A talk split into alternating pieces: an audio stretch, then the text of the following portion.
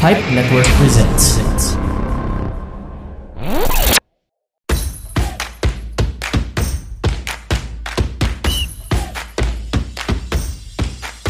This is Mad in Manila, This is Mad in Manila. The podcast where two former office mates catch up every week, para pagtsikahan ang latest piece of pop culture. Magharutan, and magpaka-thirsty tita. 30 plus plus minutes at a time.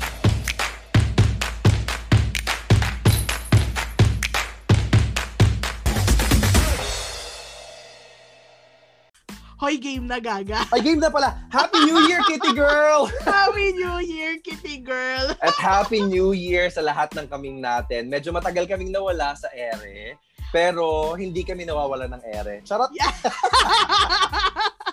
Welcome back sa Mad in Manila podcast. We're so happy Mhm. that you all are still here. Busog na busog sa lahat ng lechon na kinain nung medyo noche siguro, no? Oo, yun naman din kasi yung pinang yun din naman kasi yung pinayo natin sa mga tao na parang kung mag kung uuwi man kayo sa bahay ng pamilya nyo at may nagsabi sa'yo na, Hoy, ang dami mo namang kinuhang pagkain. O bueno, gusto nyo bang mapanis lang tong pagkain na to? Go, kain! Kung gusto mo mag-workout, ay mag-workout. Sana mag-workout ka. Pero kung ayaw mo, ay bahala ka buhay mo yan, diba? Ah, diba? And it is now the fifth episode of our fourth season. So welcome, welcome mga kamim. Sa And- paboritong comedy current affairs podcast ng Oo. Bayan Kitty Girl, can you believe? Oh, Can you I can I'm that sin- it has almost been a year since we started. Totoo. In Manila. And since I'm a believer, I totally Mhm. believe it. You believe it. To see is to believe. But Oo. here you don't see us, so you hear and you believe also. True. Wala nang sense yon Pero again, what makes sense with us? Actually, On- no, pero um, salamat talaga sa pagsama niya Mm. sa amin ni Marga. And um, doon sa mga kamin natin, either bago kayo or matagal na namin kayong mga kamin, na nakinig sa amin over the holidays. Kasi tatlong buwan, tatlong buwan? Tatlong linggo kami. sorry, sorry. Sobrang haba ng tatlong buwan. Hindi naman din namin kaya malayo sa inyo that long. Pero Mm. doon sa tatlong linggo na hindi tayo magkasama, what's fun, what's interesting is, and we're very grateful for this, tinitingnan namin ni Marga paminsan-minsan yung charts. At nakikita namin, nasa charts pa rin kami kahit na True. naka-break si Madden Manila. So, salamat mga kaming talaga. Yes. Salamat sa mga kumatch up sa episode. Salamat sa mga bago nating mga kamim. And speaking Mm. of mga bago nating kamims, Aba, aba, may mga bagong salta sa ating kanto. Kinig Oy, welcome. Umupo kayo dito at meron tayong mga ano, kukutin, kukutin, ganon.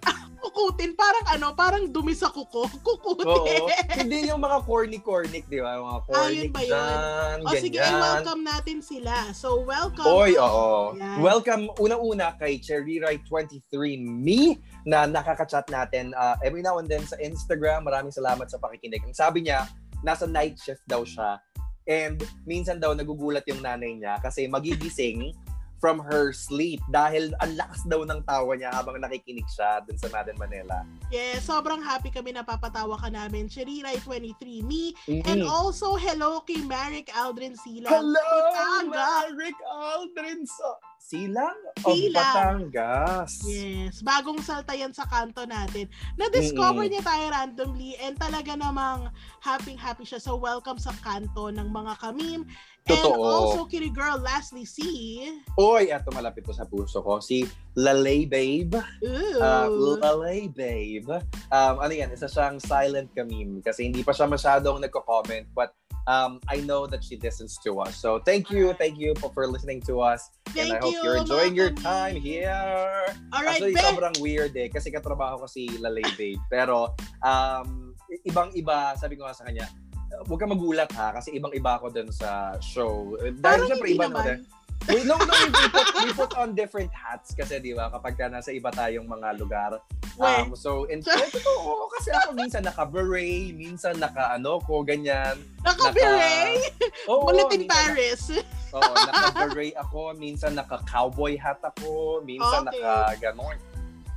O sige. So, yun. Um, nag, wag, sabi ko sa kanya, wag kang magulat, ako pa rin to. Pero syempre, kapag trabaho talaga, um, may, may, may game face ako kapag ka nasa trabaho eh. oh, true. I've, I've seen your game face and your Mm. game face all at the same My game time. face also. Yes.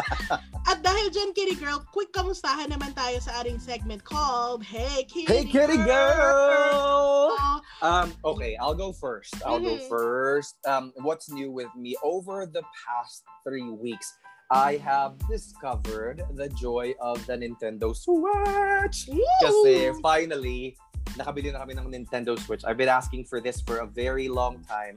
Mm-mm, he also Um, asked for it from me. Mm-mm, Para may totoo. Pero wala wala kang kwentang kaibigan, hindi mo pa binili ng Switch. yes. Um, so you should be ashamed of yourself. But finally, I was able, I was able talaga, no, we were able to get ourselves a Switch. And in the past few weeks, I have been getting caught on Super Mario Odyssey. Pero buwisit lang talaga ako dun sa isang ano, sa isang um, level yung ano eh, iba-ibang worlds kasi. So nandun na ako sa um, Luncheon Kingdom. I Mhm. couldn't get out of one of the one of the parts there kasi sobrang hirap na talaga. So I I stopped and then we got Animal Crossing and now I understand what the what what all the what what ah, what all the fuzz is about because sobrang relaxing niya. True! Oh my gosh! Naglalaro ka din ba ng Animal Crossing? Di ba, Kitty Girl, when it first came out on the Switch, um, Mm. I, I was playing it.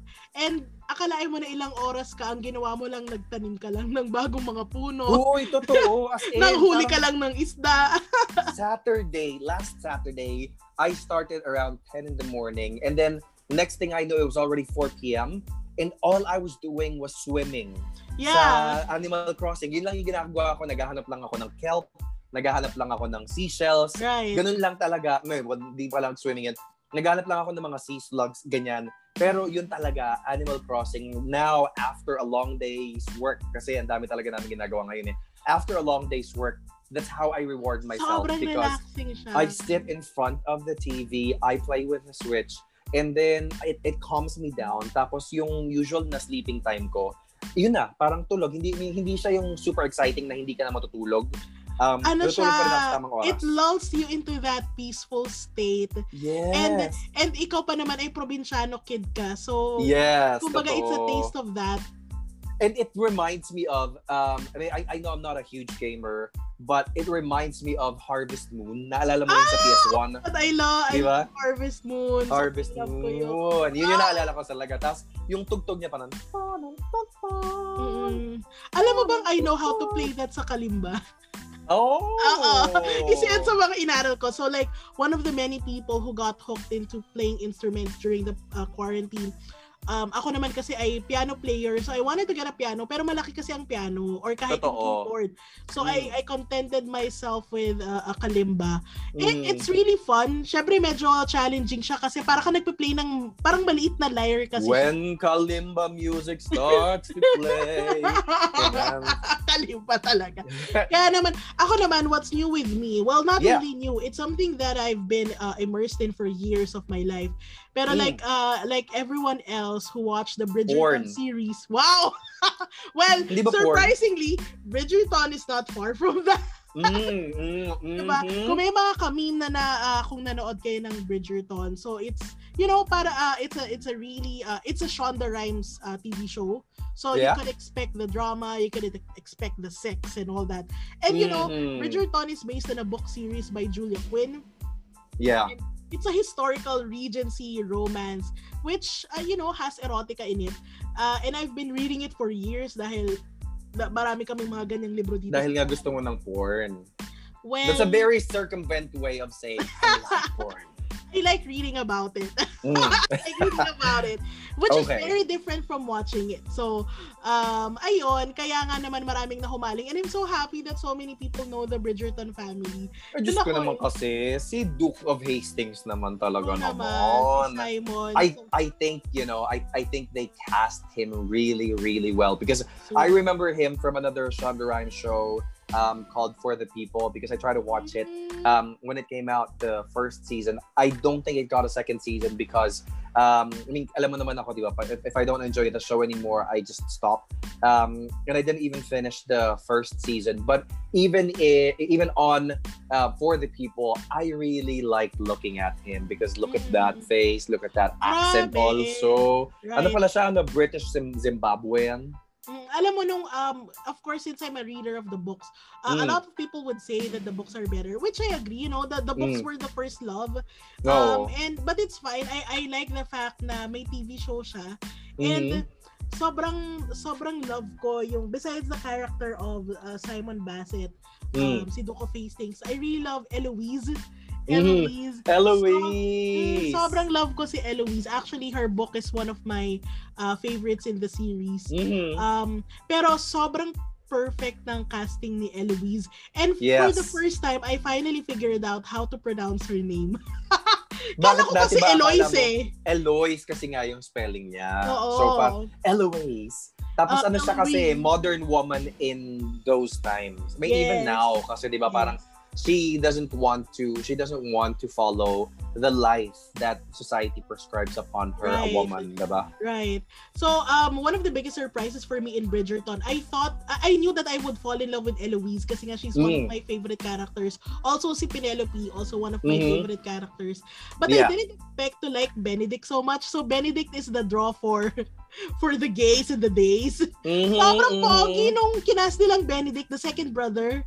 Did you Bridgerton nakita girl? Hindi pa. I'm on, I'm up to see, no, I'm up to episode four. Yun. So kilala mo na si. Benedict. The, si Kilala ko na Benedict. si Benedict, but the person who really holds um my heart ay si Jonathan Bailey. Si uh, Duke of Hastings. Tama ba? Yung kuya, yung kuya Ah, ni ano. Si Anthony! Um, you like Anthony? Are you I serious? love Anthony. I Well, love Anthony. Yeah, uh, para makamove on na tayo after nito, um, I kind of didn't like the way they painted Anthony in the in Mm. the TV show. It's not a Mm. spoiler, but in um in in the Bridgerton series, Violet the mom and Yeah. Anthony had a really good relationship.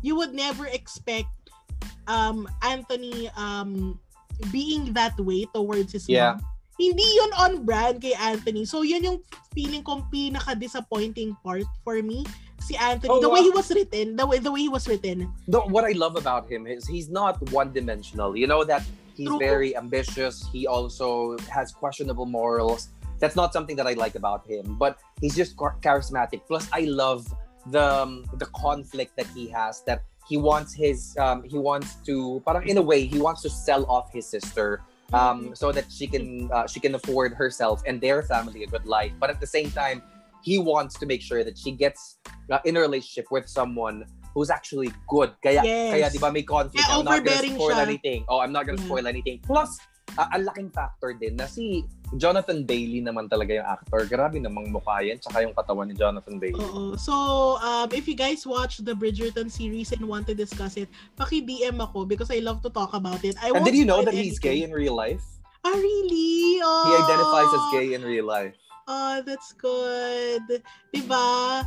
So, ayun. Um, lots and So may lots. chance. May chance talaga. Yan lang yung sasabi ko. Not may saying, chance ka you sa know, kanya. Yes. Pakikatok So, na yung nandyan sa bahay Jonathan mo. Bailey, if you're listening, I just want you to know that I'm just here every Thursday. You can listen to me. But if you want to reach out, just send us a message via Meta Manila. Wow. That's what you call shooting your shot. All right. Yes. So now, uh, let's get on to the next part. Pero before that, Kitty Girl, my gosh, kailangan Uy. natin pag-usapan bago tayo magbuhos ng tsaa. My Mm. gosh. Isama naman natin yung mga... Ang daming mga tsaan na nangyari, Kitty Girl. Ang daming mga Mm. tao na nagme-message sa atin. Out, like, um, started the, um, I mean, um, at the end of the year when the whole, uh, when the whole shooting incident happened um, in Tarlac, people were Mm. messaging us saying, hey, are you guys going to talk about this in your next show? Right. and then um uh and, and then this whole fiasco over uh, sorry um the, this whole um what's this? Issue over the death of the flight stewardess. Um and that's um something that a lot of people are talking about. Uh, and, and and we think honestly that a lot of people have talked about that that enough na hindi length na natin siya pag-uusapan ngayon. Right. um, but people have been messaging us. But I think what tided our friends, our kamims over the holidays while we were on break ay yung mga uh, um, tawag ito, mga guestings natin sa mga ibang True. shows, di ba? Yes.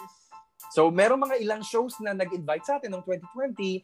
Um, Tapos rin sa mga nabanggit na natin, meron pa tayong mga iba. Kagaya nung Avatalks, the Avatalks podcast. Um, they invited us um, over to talk about yung mga pinakamalaking pasabog ng 2020. True. And also, we guested on the review podcast, which is a film review podcast. And we talked Mhm. about J. Dean's Never Not Love You. Woohoo! So give that a listen, mga J. Dean Oo, fans. alam mo yung Jadine fans sobrang ano sobrang engaged na nila diyan sa episode na yan. Grabe mini-message nila tayo. Tapos nila tayo. Kino-quote nila tayo, nakakatuwa. Tapos nag-message sila sa Madden Manila. So if you haven't listened to this episode from Review, basically that's Review but with a W in the beginning, um, listen to that. We talked about Never Not Love You in time for um, a film fest, Cine, Cine Filipino.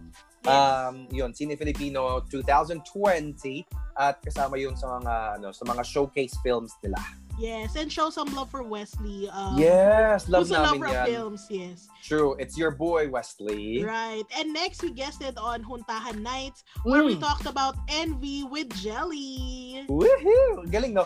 Envy, tapos si Jelly. Parang nag-jelly ka sa mga ibang tao. Kahit kitinggit naman kasi talaga yung si Jelly. Ang ganda ng boses naman kasi niya ni Ma'am True Shi. naman. At saka At kaingit ano, siya sa diba? ibang factors niya. yes, true. Uy, ano ah, listen to that. Um, listen to her show, which is also part of the Pipe Network, where you where you can find Madam Manila and Review podcast. Um, so just look for Huntahan Nights. So um, yung huntahan is a Tagalog term for chika. Chikahan. Chikahan. And tsaka, ano, show her love. Oo. Show, show her love kasi si, si Jelly is a frontliner. She's a, um, she's a nurse and she is currently in the front lines helping people get through the COVID pandemic. So yun. Right. And also, we guested on Earl and Ann Things, where we talked Mm-hmm. about queer baiting in media, in, in books, in everything, Anime. in fandoms. Yes, anime, because that's my take on it. So, Mhm. go and catch that. And congratulations kay Earl and Ann for making it to the top 10 uh, on the charts for that Nasa Kumu episode. yan sila. So Yes. go lesbians. Yes, sa Kumu, catch them. Uh, they're fun. Um, they're fun and they they sing. My gosh, ang talented ng mga taong ito. Super, uh, super Britney fan yan sila. Oy, alam mo, um, speaking of fan, a show that I'm a huge fan of um, is the Roma Miklat podcast. So, nung True. inimbitahan niya tayo last year to guest on her show, sobrang na-excite ko talaga. And so, that episode came out nung, um, bago mag-Christmas ba? After Christmas. Yeah. After Christmas, the Roma Miklat podcast released Yes. um, Steve to Perfection, which is five questions with Roma that we answered kami ni Marga. So yung dalawang kitty girls, nag-ingay po doon sa uh, Yes. Roma Mitlat At ang, podcast. ma- ang matindi pa sa Roma Miklat podcast, there's also a video, video ca- Mm. a vidcast of it. So check Ang ganda natin sa video, kitty girl. In Can I just tell you? talaga, ang, ang, ang ganda ng register natin doon. It was a good skin day for everyone. so, It was. Alam mo kasi, na-challenge tayo dahil ang galing mag-makeup nito si Roma. mag-makeup ni Roma, di ba? Pero I'm happy that we look good, that we enjoyed ourselves, and that More than, yeah, and more than looking good, I think what the Kameems will appreciate in that episode of the Roma Miklat podcast is that we um we are we were there. We're still your kitty girls, but we you will see us in a different light. Yellow. Oh. Char, yellow light, yellow light. blue light, ganon. Oo. Hindi. Pero kasi doon, di ba usually we talk about our opinions and stuff. Um, dun sa episode na to, we talked about ourselves. I mean, we talk about we talk about ourselves dito sa Madden Manila dahil syempre meron nga tayong ano, Hey Kitty Girl, but uh, we haven't talked about ourselves, our personal lives in that much detail. Um, and I I really I really liked it. Tapos kung gusto nyo kaming makita Mm. umiyak ni Marga, actually umiyak kami ni Marga doon. Walang drama.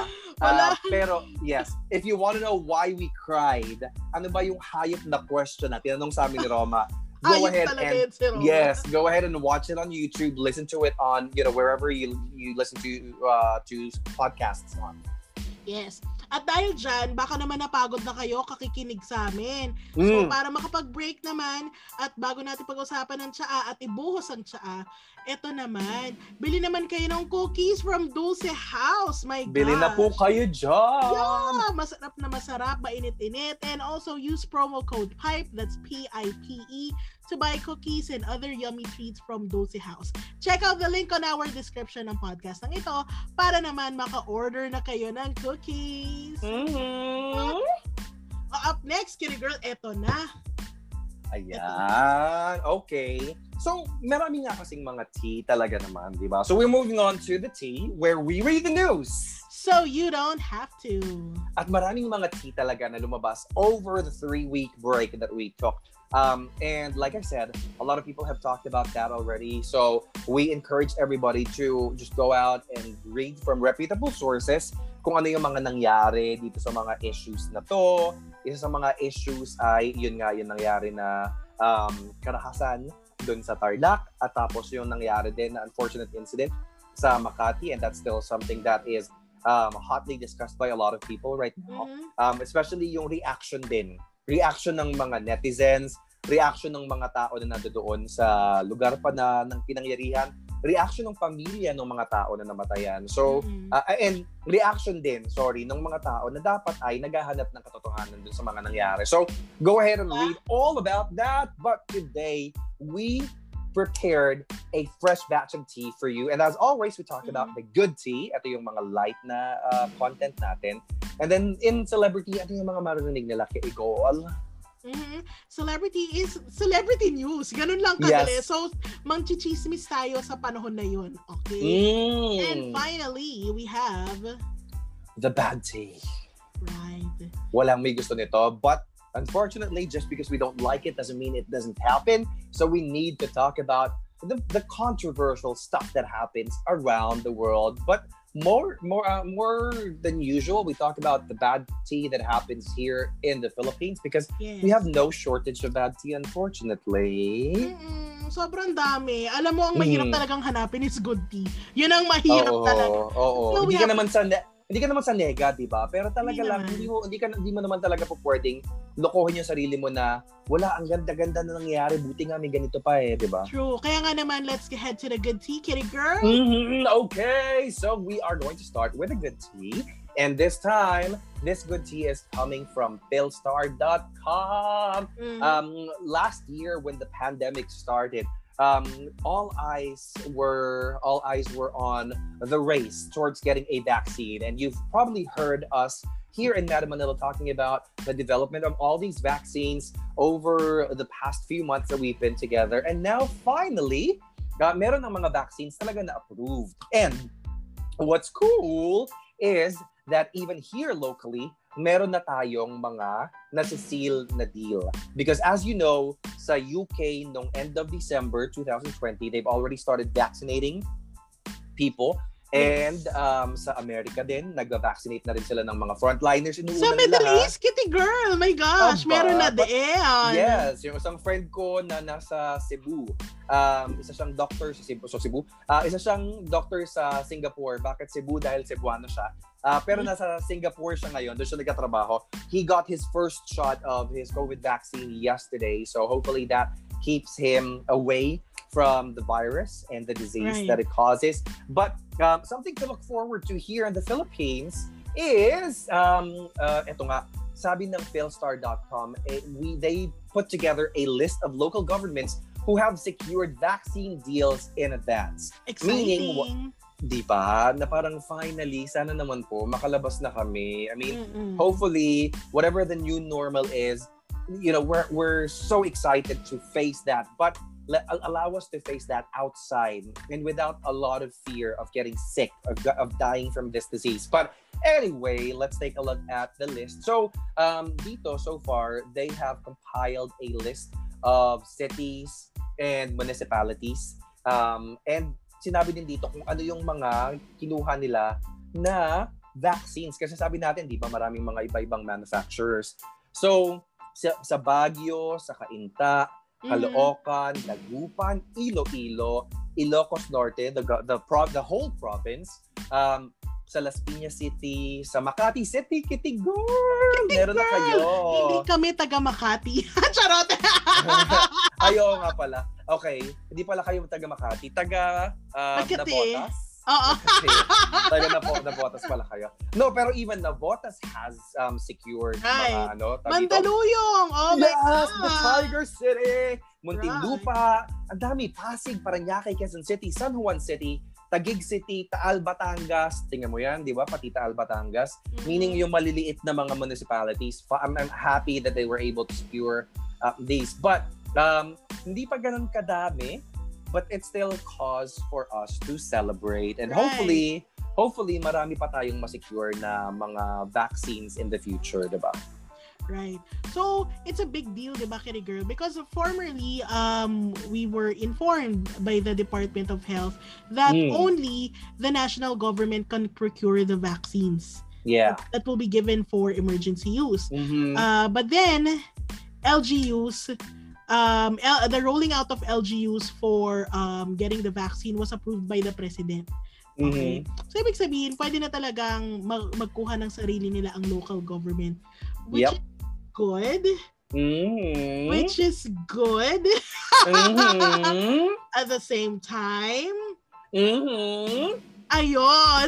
Okay, alam mo, I think I, I think I know what you're trying to say because according to a Nikkei Asia report also, um, ang sabi nila dito, while a lot, I mean, actually sa lahat ng mga nilista natin, binasa natin, ang, ang hindi natin nasama doon is Valenzuela City and Vegan City, lahat yan sila, ang pinrocure nila na tatak Yes. ng vaccine ay AstraZeneca Right. which is a British, uh, British Swedish um, pharmaceutical company, and what um, is causing a lot of pay- people to raise their eyebrows is um, the option that the DOH, the Philippine Department of Health, has selected. Kasi according nga dito sa Nikkei Asia report, um, Philippines secures 25 million doses of Sinovac COVID vaccine. And the country hopes to inoculate, meaning, um, ano yan, bakunahan, Mhm. two-thirds of its population this year. I mean, hopefully, mangyari talaga to um it- you know vaccines are there because we're also it, it helps the body get to know these infections para kapag tinamaan talaga sila ng infections alam na nila kung paano nila lalabanan di ba Right. pero ang ang mga sinasabi ng mga tao bakit kasi Sinovac number Mhm. one mahal siya Mhm. Ay. kamahalang baraguda kasi si Uh-huh. Sinovac Mhm. tapos, pangalawa, um, yung efficacy rate niya ay nasa 50 to 90% daw. Mhm. Aha. Mhm. Um, Kabuisit. Oo, hindi. Nasa, ba, pero, pero yun nga, nasa 50% to 90%. Um, sabi ni Philippines uh, presidential spokesman Harry Roque, the rest of the Sinovac vaccines will arrive in batches from March until December. So, sa akin, wala. And di ba parang hopefully makinig yung mga tao talaga, meaning yung mga tao na nag-decide dito sa procurement na to, na doon tayo sa medyo mas mura sana na mataas yung efficacy rate, meaning mal- yung medyo mataas mas yung ano, mabisa. mas mata- oh, mataas yung Mabisa. chance ng magi- pagiging mabisa niya. Correct. Mabisa talaga. Ma- yun doon tayo sa mabisa. Pero kasi yung 50% for something that costs you that much, um, hmm, I don't know. I, I think I think we can put our money to better use. Kasi kung mag-aantay din naman pala talaga tayo hanggang December, pwede naman nating nilagay yung pera natin dun sa mga um, va- vaccine manufacturers na medyo mas Right. mataas yung efficacy rate, di ba? Right. And as of eight hours ago, this is just, you know, uh, from, this is from ABS-CBN News. So, actually, pati ang Philippines, uh, the, the, the ti- title of the article is Philippines to a deal for 20 million doses of AstraZeneca's COVID-19 Mhm. vaccine this week. So, this Mhm. was published um, today, kani-kanina lang, eight hours ago, um, since we're recording on January 13. So, bukas daw, magpi, uh, bukas, mag ang aming pirmahan, lalagdaan namin ang tripartite agreement na more or less 20 million doses para sa AstraZeneca. This was said by Carlito Ooh. Galvez Jr., the chief implementer of the National Task Force COVID-19. Aha. So, hindi naman daw tayo nahuhuli. Ani nga niya sa isang public hearing. Ah, briefing. Okay. You know, sana talaga, sana talaga magkaroon tayo ng enough na vaccines for everybody para medyo makapag-resume naman na tayo ng mga Mm. dapat natin ginagawa sa labas kasi ang tagal na natin nangukulong brother Oo, sobra. Imaginein mo, more, ma- alam mo, whenever the memories pop up on on your Facebook, tapos it shows Mm. you what you were doing last year. Yeah. Di ba? The year before. And right now, uh, malapit nang lumabas na ang photos ay quarantine na at Mhm. hindi at hindi mga pictures mo sa labas. Doon Oy, alam mo, parang in just a few months, lalabas na yung mga pictures ng ating mga dalgona coffee. Oo, Yung mga- di ba? Yung mga posts natin about uh, crash landing on you. Kasi Di ba? ang daming nakatapos ng crash landing on you dahil mga nakakulong na tayo sa bahay when that happened eh. So true, so true. Kaya nga naman, um, I'm savoring the photos of last year na nasa labas pa tayo. Oo. Dahil- And again, Mad in Manila was uh was uh, we started Mad in Manila on uh, January 23 of 2020 and Mhm. we are soon getting to that date. So salamat sa mga kaming natin na nagstay. At the same time, it puts things in perspective that damn it, ang tagal na natin talagang nakakulong sa Damit talaga naman po. Oo. Dahil dyan, Oh. naman tayo sa ating celebrity, Kitty Girl. Let's do that. Aking, ang, actually, ang ating celebrity this week ay galing sa pep.ph. Ang magandang balita sa kanila, nila, sorry, magandang balita nila ay meron tayong apat na MMF, MMFF. Bakit ako nabubulol? Nakakabulol talaga kapag ka nagbe-break eh. But sabi dito, apat na MMFF 2020 entries extended hanggang January 14. Amazing! Diba? Amazing! So, ito yung mga pelikulang tagpuan, Fangirl, The Missing, and Coming Home. Right. Kaya nga naman, Have you seen any one of these, Kitty Girl? Ah, I have seen Fangirl. Um, Mm-hmm. ayun, Fangirl and also, di ba, The Boy Foretold dahil nag-guest sa atin si Kian Johnson. Magka-message nga tayo nila Kian nung isang araw, di ba? True, Tapos kinuwento lang natin sa kanya na kilig na kilig tayo dun sa, ano, sa movie nila kasi ang cute, cute! True naman. And mga kami, uh, a Mhm. Fangirl is also a, a great movie to watch. Of course, it Mhm. stars Charlie Dizon and Paolo Yep. Abilino, who plays Mhm. himself. Yun din yung maganda doon. A Um, so, version of himself, di ba? Yes, a version of himself. So, ayun nga, in-extend nila sa Upstream. Yep. Upstream PH is the official uh, website that carries the MMFF, MMFF films. Nakakabulol talaga yon. Ah. Nakakabulol and- talaga. Pero alam mo, kung meron silang hinahanap, kung gusto nilang panhanapin si Kian um, doon sa The Boy Foretold by the Stars, they also can watch the, the movie, even Fangirl, sa I Want TFC. Kasi Yes! nandun na rin sila. amazing. So, Mm. mga mga kami, mga nakikinig, watch na kayo dahil marami pang mga magagandang pelikula like um wait lang, yung kay Nora Honor at saka kay Philip Salvador, yung Bahaghari.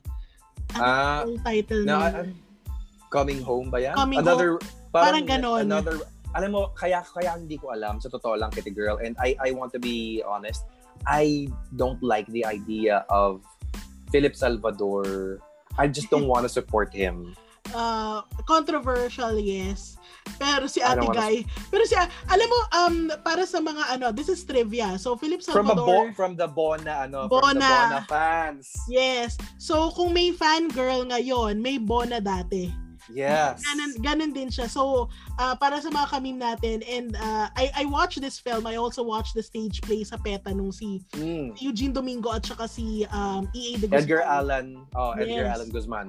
So, uh, sorry, not de Guzman, Guzman pala. So, it's about Yeah. a fan. It's it's about a super fan na was Mm. originally played by Nora Honor. And, ayun, sobrang humaling siya sa role ni ah, ni Philip Salvador na artista na Mhm. talaga ba talaga naman talagang binigay niya lahat sa kanya, pinagsilbihan niya, binigay niya lahat, pera niya, sarili niya, katawan niya, binigay niya. And Mhm. it's one of those scary, unsettling uh, movies that Yep. really show you the, the bad side of obsession at the same time the sad side of women who are put into a position of serving someone and having no other choice dahil I think it also ano, I think it's also a cautionary tale really about fanaticism. yes like, It's okay to feel good about, you know, it's okay to support someone, but don't let your love for someone, regardless of what type of love that is, never let your love for someone blind you, yes uh, you know, and cloud your decision. If they are making, if they're doing something wrong, um, if they're saying something wrong, if they if they're supporting a cause that is generally uh, oppressive at saka mapanakit sa mga ibang tao, kailangan natin siya, kailangan natin lang pigilan, 'di ba? Kasi Mm-mm. um, ang dami na nating nakitang ganyan na ano, ang dami na nating nakita at nakikita pa na ganyan, 'di ba? Yung mga Mm-mm. fanatics talaga, yung mga die hard. Yung mga die hard, na mga kahit ano nang mangyari, wala pa din Mm-mm. tigil. Oo. Yung pa din, totoo ba Okay yan? lang Mm, okay lang suportahan, pero wag naman nating support. Okay lang suportahan sila kapag ginagawa nila ay tama, pero mag-isip pa rin tayo for ourselves. Um, Mm. na kapag may mali na ginagawa yung mga idols natin, tandaan natin na tao sila, hindi sila Diyos kung naniniwala kayo sa Diyos. Meaning, may, nagkakamali pa rin sila. And the only way that you can help them become better is if you call them out when they're not doing their job or if they're doing something wrong and something that's destruct, uh, destructive, not just to themselves, but also to other people. Totoo naman yan. Napaka-applicable, no? Di ba? Applicable. Kaya gising-gising. Register to Totoo. vote na. Ay, register to vote. Tama. Hanggang September this year, pwede tayo mag-register to vote. So go ahead and do that. True, yes. Okay, Oh, speaking up, of that, let's move on to the last tea for this episode. Kitty girl, we're moving on to the bad tea. Yes. The bad tea for for today is all about um, an article posted on Inquirer.net. Ang Yep. title ay NBI sues Morales, other PhilHealth execs over irregular fund release. What? What? Balik naman, guys, alam nyo na, huwag kalimutan ng PhilHealth. Pero anyway, this Oo. was posted yesterday by Gabriel uh, Pabico Lalu, a reporter of um, Inquirer.net. So, Mm. ito yun. So, Ricardo Morales, uh, the former chief of the Philippine Ay, si Ricardo Morales. Health Insurance. Corp and several officials and employees of the state health insurer are facing graft raps over Taray. alleged involvement in the anomalous release of funds intended for fortuitous fortuitous fortuitous, events Fortuitous. like the COVID-19 pandemic. Pandemic. Ayon, ayon. So, nung final to ng NBI uh, for alleged violation of the Anti-Graft Corrupt Practices sa Office Mhm. ng Ombudsman ng Monday. So, ito, Yep. Ang nangyari daw is, um, said the respondents allowed, respondents allowed the release of 33.8 million. Oh, Diyos ko naman. Barya lang naman pala. Napaka... Mm, Grabe nga naman. Walang-wala dun sa ano, 12.5 billion. Oh, Diyos ko. Ba't naman natin pahihirapan pa? pa? Mm-mm. Diyos ko, magkano lang naman yun? Ayon, 33.8 million under the interim reimbursement mechanism uh, or IRM funds to B. Braun Avitum Philippines uh, Incorporated. It's a dialysis center that operates nationwide. Ibig sabihin, oh, simple- yun yung pangalan ng ano, dialysis center, Bron Avitum. Yes. So ito yun. Ang Oh. ibig sabihin lang yan mga kamim ay nag-release ng funds na dapat for emergency situation siya. Tapos, Mm-hmm. bakit siya na-release dito sa dialysis center na to that operates Mhm. nationwide? Yes. Okay? Yes. So dapat itong fund na to, it's only used for events like outbreaks or pandemics. yun nga yung sabihin ng fortuitous, di ba? Meaning Yes. parang aksidente lang siya, hindi siya yung tipong sinadya. Yes.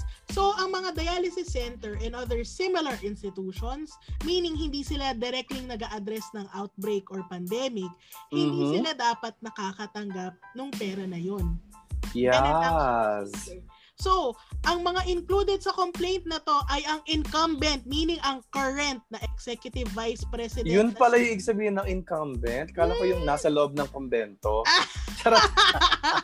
So, kasama dito si Arnel De Jesus and Renato Lim Chaco. Meron din Oh. nakasama na tatlong officials ng um, dialysis center na si Bron Avitum, uh, na, na Bron Avitum, with, uh, which they say has Grabe, ang ganda ng pangalan niya, no? Pero nakakaloka lang na parang... which has constantly claimed integrity in its transactions. Mm, Okay? So basically, it's misappropriating of funds. And mga kamim, uh, we're discussing this in the bad tea because sabi nga ni Bullet, barya ang 33.8 million compared sa 12 billion na mm, na again, mhm. mhm, na nilaro sa Mhm. PhilHealth. Yes. Again, a lot of things have been happening in the past few weeks appearing on the news and for some reason it it gaslights us, 'di ba? Grabe talaga yung gaslighting sa Mm. sa mga Pinoy doon sa mga news lalo na on the way certain institutions have been reacting to it, 'di ba? Alam mo, So- ako, I, I hope, kasi syempre, di ba, the NBI is now involved. I hope the NBI really gets to the bottom of this um, because that's a lot of money. Charot lang yung, yung maliit na pera, man. I mean, you, Marami you know, was, yan. Ilang Oo, tao ang nag-contribute sa 33.8 million na yan? True. I mean, you, you know that I was just joking when I said that that was a small amount, but um, 33 million is a lot of money. I mean- maraming mga Pilipino ang hindi pa nakakakita ng isang daang libong piso, much less Oo. 33 million pesos. But um, imagine how many destitute Filipinos, meaning yung walang masyadong pera, yung matutulungan ng 33 million na to. So, sa, um, hopefully, sa investigation, I mean, sa kaso na to, we also find where really the 33 million went. Kasi sabi nila, di ba, na, na, naibigay nga doon kay Brown Abitung na yan, Mm. uh, na dialysis center. But I'm just curious now if that's if it's possible for us to still get back the 33.8 million because that's a lot of money to just lose. Ah, true. Hingiin niyo din yung sa pork barrel na ano, magkano to? 124 million. Al- naku, alam mo yun, parang Eto pa, ang hirap kumita. Oo, plot twist, plot twist. Oh. So, according to the NBI, ito po ay nasa article pa rin sa inquiry.net.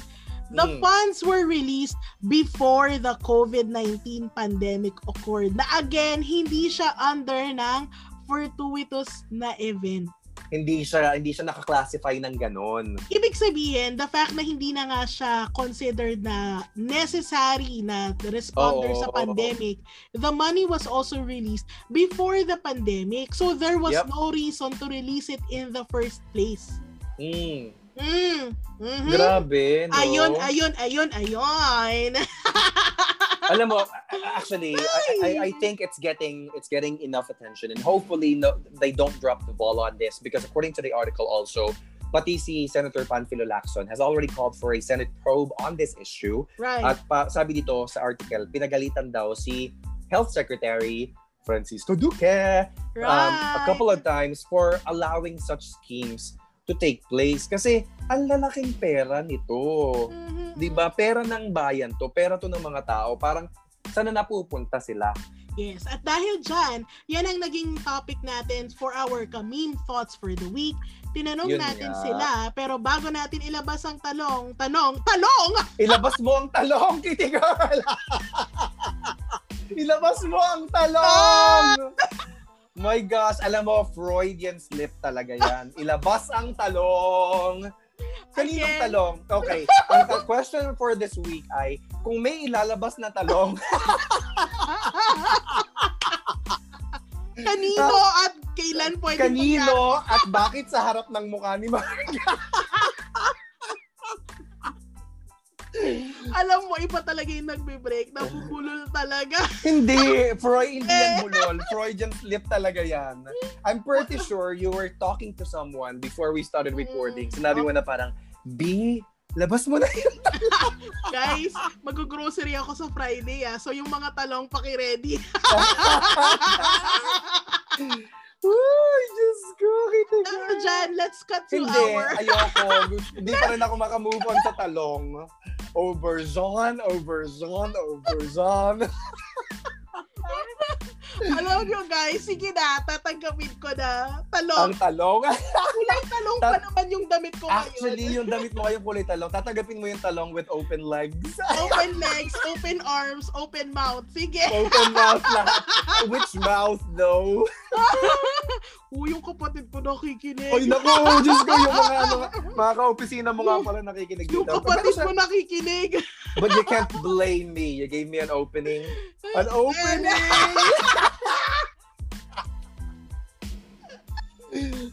Ilabas ang talong. Actually, oh sige, sabi nga natin kanina, ang laking pera ng 33 million na yon. Um, and hopefully we get that back. Pero ang swerte ng tao, ang sama niya, but ang swerte niya kapag nakalusot siya dito. So, the question for this week para sa ating mga kamim, sa ating kamim thoughts ay, anong gagawin mo kapag nilabas yung talong? Wala. Question of the week. Anong gagawin mo pag binigyan ka ng 33.8 million? Ang sabi nga ni Margaret sa question ay promise it's no strings attached. Binigay sa yan, go go and run with it. Do whatever with it. Uh, do yeah, do with it whatever you will. Yes. Um 33.8 Pero bago tayo million makarating sa ating kaming thoughts, please uh, stay tuned for our pipe ad of the week. If you want to learn something new or useless about the world around you, why don't you try listening to the Banyu Podcast Reflushed on Spotify, Anchor, or any podcast app that you use? The Banyu Podcast Reflushed is a member of the Pipe Network. All right, we're back. With the talong! Sobrang confusing no. Ang ulam nyo, ulam nyo ba yan, talong? well, nagsinigang kami the other day and we put talong sa, sa, sinigang. Kami Nagkamali lang ako ng consonant. Ano ka ba? Nagmusaka kami nung isang Ang araw. taray na musaka. Nagbabaganoush kami nung isang araw. Wow, Charot, li- babagan. Nag-ceviche kami. meron bang ano, may talong ba sa babaganoush? Ewan ko sa'yo. Ewan ko din ba, pero ang alam ko lang ay merong isang thirsting babae. sa isang talong. So guys, our. DMs ano. are open for your talong, Talong. pictures. Yes, alam mo, please, send us your Send, us your talong. send us your talong. Kung anong talong yung ipapadala nyo, kayo na bahala. But just know that for every talong that you send us, there are two kitty girls that will have a smile on their faces. Baboy. Ay, nako. Okay, so let's go back. Um, meron lang tayong ilan na mga answers this week. Una, umpisa na natin galing sa ating kami from um, from Utah in the USA. Uh, si JR Wellan Pasqua, sabi niya, he would travel around the world with his family, open a business, invest in stocks, and be a philanthropist. Grabe yung word na. Sabi ko naman yan kay, kay J.R. Wellan. Ang Mm. tindi ng traveling niya ni Ma'am Shi. Oo. Ah, uh, Oh. Uy, pero tumiktok kat- tiktok pa nga yan sa snow ngayon. kuting ka- kating-kate na yan umuwi ngayon sa Pilipinas. But you know, um, because of the Mm. pandemic, he couldn't travel back home. Plus, meron pang ban ngayon for people in the, in the States, di ba? So, he couldn't come home. Pero, um, alam mo yun, I think a lot of us, especially after this long a lockdown in the Philippines, I mean, I know um, we see a lot of, uh, no, we see a lot of um, news articles now um, on TV or uh, news news on TV and on the um, on the internet na marami na talaga mga tao na lumalabas ngayon. But I think we still all understand na hindi pa rin talaga tama magbiyahe-biyahe. Yes. Kung hindi pa kailangan, Kung hindi pa muna. kailangan, actually. diba? Um, What's Pero your take alam on mo- that? But don't you have, ano, don't you have quarantine fatigue, kitty girl? yun nga, girl, kasi nga, sometimes I can't blame people na. Yeah. And eh, minsan nga nagdi-discuss kami ni Bullet because sometimes uh, like once every few weeks, once Mhm. every two or three weeks, I do go out yeah. either for work or grocery. My gosh, grocery man lang, 'di ba? Oh. And you know that that's one of the things that I really, really enjoy going Yes. going to the grocery, picking Pero out yung- new stuff. Alam mo yun? Pero yung idea na kakain ka sa restaurant, sobrang nakakamiss siya. Um, Oo, yung idea na no? magkakape ka, na chichika kayo, na hindi Eto kayo ka nga. natatakot. Nung isang Eh. araw, merong ano, parang trending sa Twitter kasi merong isang uh, designer coffee brand sa BGC na we're not gonna mention the name. Um, na- pero ano siya, um, isa siyang mathematical symbol. Um, tawag dito, uh, ang daming tao na doon sa loob ng shop nila kasi meron na silang mas malaking shop ngayon. I mean, I Mm-mm. love their coffee. Mahal. Pero, I mean, it's a treat to yourself kapag ka, kung bumibili ka doon because, I mean, you work hard, pero bigyan mo lang ng Mm. konting treat yung sarili mo. But, I guess not in this pandemic. But then you also think, paano naman yung mga tao na mawawalan ng trabaho if this, if the, uh, if these establishments close? I mean, I think the answer to that is you can always pick up your uh, coffee and go. Don't stay Yeah. inside the Yeah. coffee shop. Tapos, don't mingle with people as much. If you really need your coffee, sorry, if you really need your coffee, if you want your coffee, then go ahead and get it. Um, Right. I think what we can do then is, a- ako nandyan na ako sa point na people want to live their lives Yeah. and they're not letting, a- ako, gustong gusto ko na rin lumabas. mhm, Um, I, I, I do my best to restrain myself din. mhm, Dahil nga naman, natatakot din ako. yeah. Diba? At the same time, I kind of understand people who want a sense of normalcy. I in do. their I lives. do so Um, true. ano lang yan eh, um, there was a picture that came out uh, a few days ago uh, ago tungkol sa Quiapo Church, yung nagkaroon Mm. sila ng Nazareno, di ba? Yes, yung celebration. Yun nga, as in, as, as in ang ingay-ingay ng, ano, ng social media dahil sa nangyari na yan. Because Yes. it is, ano, it's, it's part of uh, a lot of people's faith. It's part Yes. of culture, Philippine, I mean, not Philippine culture, but culture specifically in certain parts of the Philippines. Um, so a lot of people still want to keep that tradition going. Plus, again, it's a, it's a, it's something that bolsters their faith. But you were gonna say Right. something. So, you saw the pictures na they did their very best to to conduct it as safely as it could be. Eh Mm. usually pag ganyan kasi nagrarambulan yung mga tao, parang mosh pit talaga to get to the Oo. Nazareno. Yeah, Pero yeah. doon, nakita mo people were you know, set apart. Talagang there was Mm. social distancing. I'm sure there were other places. initially, Initially, diba? initially. I'm sure na um there were times talaga na hindi na rin na-follow and it's a risk, it's a huge risk. And Mm. sobrang laking crowd yan. Ang hirap yan i-control kasi ultimong ang mahirap kasi when we try to impose these rules, even the ones imposing the rules are at risk.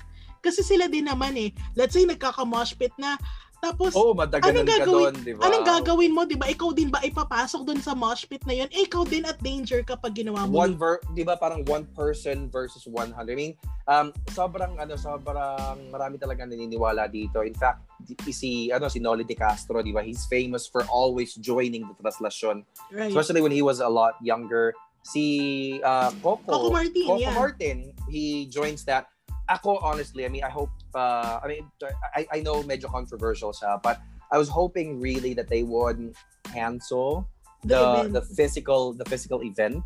Mm-mm. I mean, we can still um, observe the translasyon. We can still uh, we, we can still have an observation. Pero sana wala na talaga yung physical muna kasi alam naman natin kung gaano ka-strong yung faith ng mga tao sa Nazareno. Mm. And um, I also understand that especially in these times, medyo depleted na yung hope ng mga tao and they need True. something to believe in. They need something to jumpstart their um, faith again, their hope again. And that's why they are there. But I'm also thinking about um, how a lot of these people don't have, you know, I'm just thinking, you know, because ba- uh, basing off of um, yung mga tao na nai-interview sa balita yung year, uh, over the years na napanood yung coverage nito, karamihan sa kanila, talagang nahihirap. And yung faith nila yung pinangahawakan nila. My Mm. worry is if these people get sick, they're not gonna have enough money to um, to parang pay for their medical bills or Mm-mm. even afford medical attention kasi ang mahal magpagamot, di ba? True. And I also worry about the frontline health workers because ma-overwhelm na I'm, I'm pretty sure nag-spike din yung ano, 'di ba? Ah, yung Infections ng ah, event na yun, Infections ng event na yun kasi ang dami may mga nakikita rin tayo na naka-masks pero hindi naman nakata hindi naman nakasuot ng tama, 'di ba? I Mm. mean, I don't mean to criticize them for their faith. I fully support that. I understand because I also I'm I'm also a very I, mean, I wouldn't say I'm a religious person, but my faith is something that has taken me through uh, some of the hardest times in my life. But I'm just thinking there there there was a way for us to have um, still continue this legacy, yung observation Right. ng translasyon without necessarily getting people to go to um, Quiapo. They could have even asked people to not go to Quiapo Church because tha- that is what the Cebu government is doing Mm. um, and the Ar- the Archdiocese of Cebu is also doing. They're asking people to just join the um, the observation of Sinulog virtually. Right. So, ako naman, ang masasabi ko na lang dyan, I, I, I won't judge you for your activities. I will judge you for the way you wear your mask. Charot. Mm. For the Yeah, ako, I don't judge them for that faith. Eh. yeah. I just Well, worry about them. Kaya nga naman, very timely, ang gustong mangyari ni Debbie G, pag siya po ay binigyan mo ng 33.8 million. Ano daw? So sabi niya, bibili ng maraming vaccine yung mataas ang kasi Ray. yung Tama pa naman. 50-50, hindi yung pa 50-50% lang yan si Oo. Debbie G. Wag ah. naman yung nagkukos ng blindness. Grabe naman. Wag naman yun. Yung may chance. Yan ang- talaga yung Oo, yan talaga yung gusto natin kay Debbie G. Eh. She's a queen for the people. True naman. True naman. Ganyan yata talaga yung mga Taurus. Ah! Oy, Ayan ba- na oy, ano naman na kami tayo. yan? I-judge mo na naman ako. yes. Oy, ano na kami niyan ni Debbie G. Ano na kami? Um, tawag dito? Co-workers. na kami. But because we're working remotely, we haven't really had a chance to eat together at work. Pero Mm. nagluto yan nung isang araw. Just Mariosep naman talaga nakakagutom. Ay nako, siya na talaga. Kaya naman, Debbie G, kaya pala hindi ka maimik dahil katrabaho mo na si Bullet. Sa dami ng ginagawa nyo, I understand kung bakit hindi ka umiimik. Mm, Yun oo. naman pala Ay, yun. oo, busy rin yan sila. Busy rin yan sila. Wala kaming time tumika kahit dun sa messenger namin sa Mm. office. Oh, next. Hoy, si Iris. Ay, si Iris ay isa din natin bagong kami. So welcome, Yes! Iris! Welcome, Iris!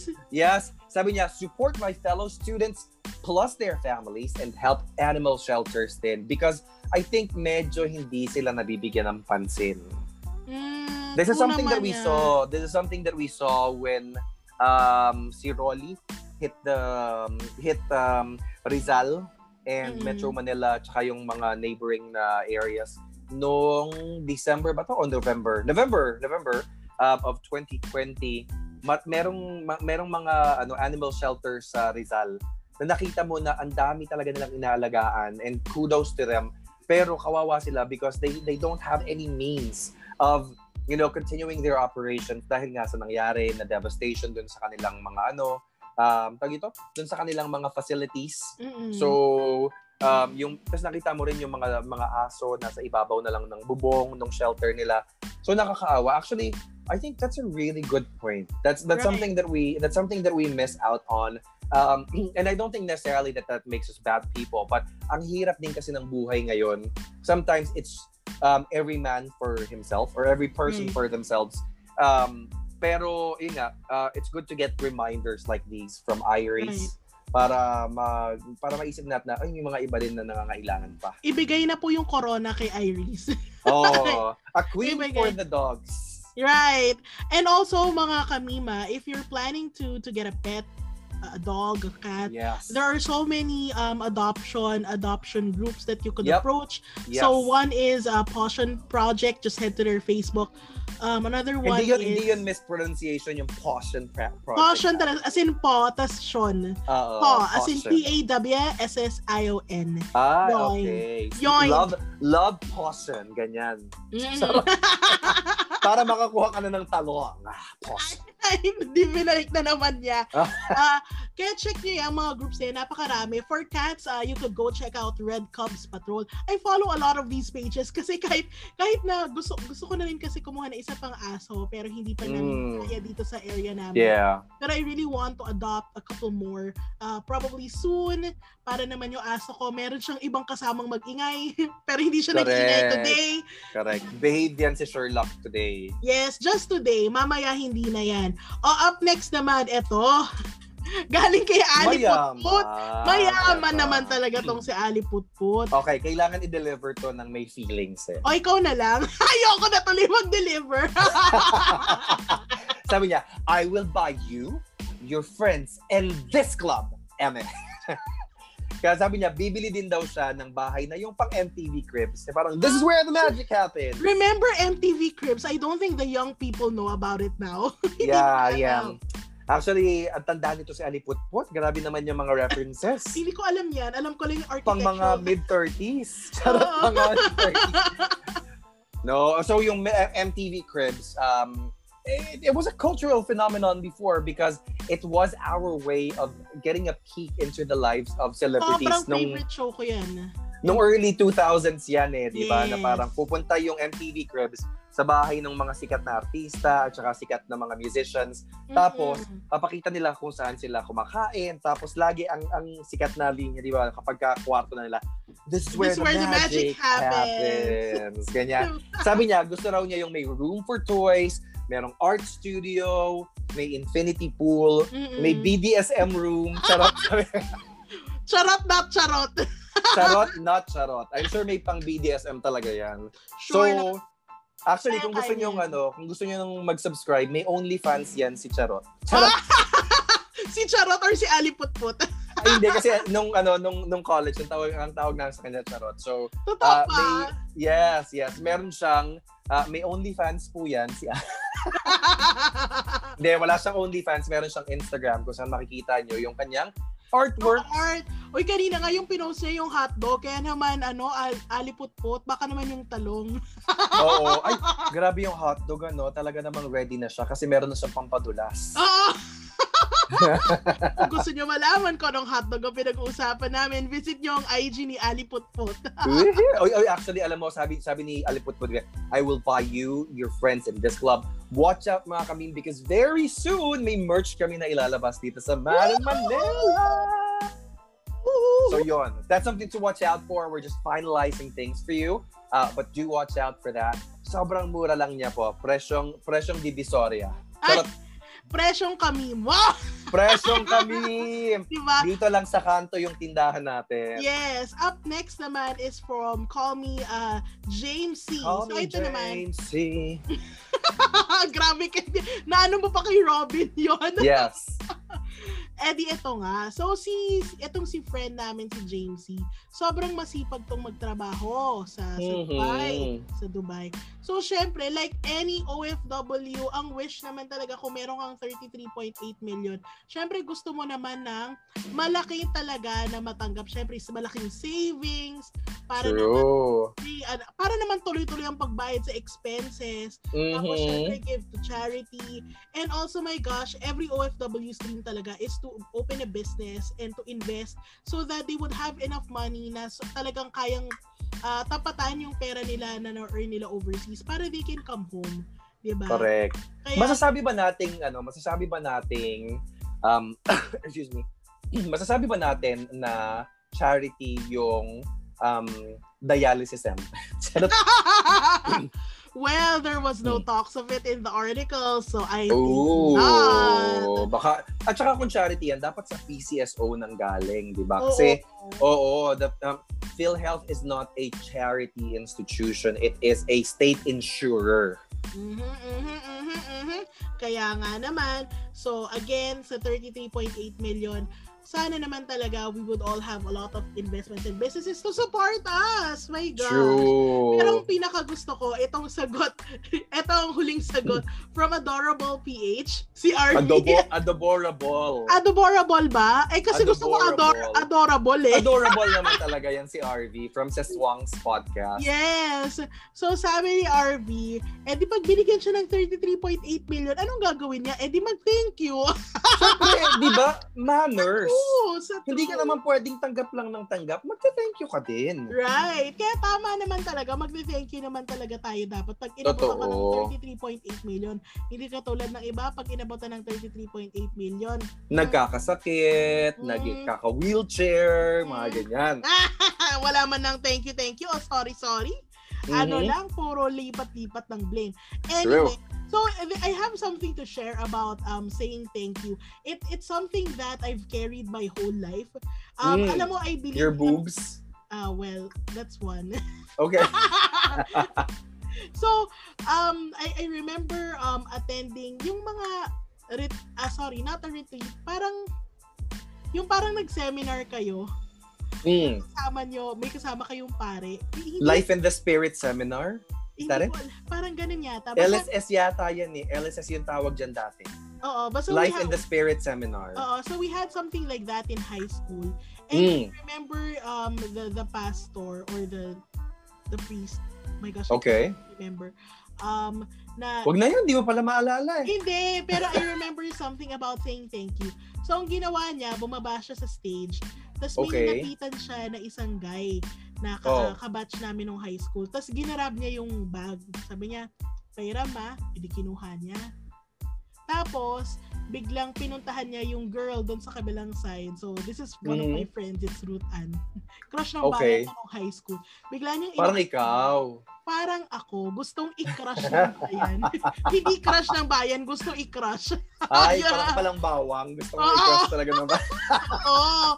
So, nung inabot yung bag, doon sa friend Oh. ko na si Ruth Ann, tapos parang, edi, parang na, yung si Ruth Ann, hindi niya alam kung anong gagawin. Mhm. Tapos sabi niya, so tinanong siya nung, nung, nung ah, pastor, sabi niya, may Okay. ka ba? May sasabihin ka ba? So, parang shock na shock siya. Ano bang gagawin niya? Ano ba to? So, kinuha ulit niya yung bag. But hindi Mm. ka nag-thank you. parang Okay. ganon. Tapos, sinabi niya yung line na, everyone who thinks, anyone who thinks, thanks. So, ibig Mm. sabihin, anytime na may mangyari, the first thing you should always do is to say thank you for every single day of your life na nandito ka every Mm. little thing that happens, you always say thank you. Actually, Amen po ba? Amen. Amen po ba, diba? And I've always remembered that na whenever you, Mm. whenever you know you you pray by yourself, you always thank muna bago ka humingi. Mm. Wala lang Okay. kasi well it, it's a story that stuck with me and has influenced the way I think, the way I pray, the way I consider things all the time. All because of one that one little moment. Hindi ko lang matandaan yung guy na kinuhanan ng bag. Pero I Actually, remember sa- my friend receiving it. Sinabi din nila yan, di ba? Na pag nasa internet ka din, di ba, parang huwag ka ding bara-bara because you always have to thank before you collect. Charot. Alam mo, tapusin na natin to. Maraming maraming salamat mga kamim ulit sa pakakinig sa amin this week and salamat sa pag-aantay sa amin after three weeks. Um, Yes. As always, we're gonna be here every Thursday. We're gonna have a new episode. We're gonna talk about the the latest happenings in and around the world. In and around the world. Basta merong pwedeng pag-usapan, pag-uusapan namin yan. Yes, yung mga satellites, asteroids, pag-uusapan natin yan sila. Um, and you can always listen us listen to us wherever you get your podcasts. Di ba? Kiigol. Yes, and also follow us on our social media. That's Yes, Facebook, please. Instagram, and Twitter at Madden Manila. Tapos, uh, follow nyo din ang aming page sa sa uh, sa Facebook. Ang aming, aming group pala, ang Kanto ng Group. Kamim. Uh, That's where we post the question of the week para naman makachika namin kayo. Ang active ng mga tao dyan sa kanto ng Kamim True ha. Parang naman. minsan sila-sila mismo nagkakakwentuhan na. Kasi syempre mga chismosa na, kaya naman siya talaga Mga chismosa! Mga chismosa, may mga opinion yung mga tao. Which is good. I mean, healthy discussions. Um, so we welcome that. Thank you, thank you. May mga ilan na sumali ulit this week. And Right. sana lumaki pa. If you have friends who, if you have friends who want to join the conversation, please share this episode as well. Um, Yes. Tag nyo kami. are- So, ayun. So, maraming salamat sa pakikinig, mga kamim. And we'll see you on the next episode. episode. Bye! Okay. Okay.